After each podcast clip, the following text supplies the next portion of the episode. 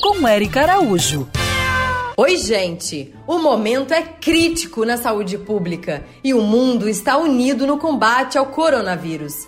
Mas você aí, nosso querido ouvinte, sabe o que é esse coronavírus? É uma grande família de vírus que causam infecções respiratórias nas pessoas e nos animais também. Existem diferentes tipos de coronavírus que já são velhos conhecidos na ciência. No caso dos animais, tem um tipo que afeta os cães, outros gatos, outros bovinos, suínos e por aí vai. Foi identificado até mesmo em baleias.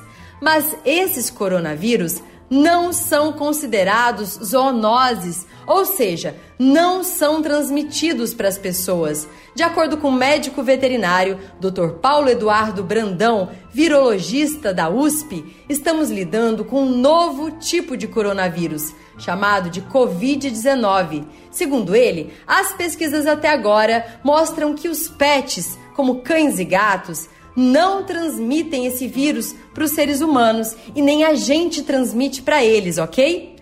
Os animais, nesse período de isolamento, são fundamentais para nos ajudar a distrair as crianças, a alegrar a família e, com isso, fortalecer nossa saúde mental, o que melhora a nossa imunidade. Porque, nesse caso, a única coisa que seu bichinho pode lhe transmitir é muito amor. Siga essas pegadas. Eu sou Erika Araújo e para saber mais informações, me segue lá no canal do YouTube e Instagram, Erika Bichos. Quer ouvir essa coluna novamente? É só procurar nas plataformas de streaming de áudio. Conheça mais dos podcasts da Band News FM Rio.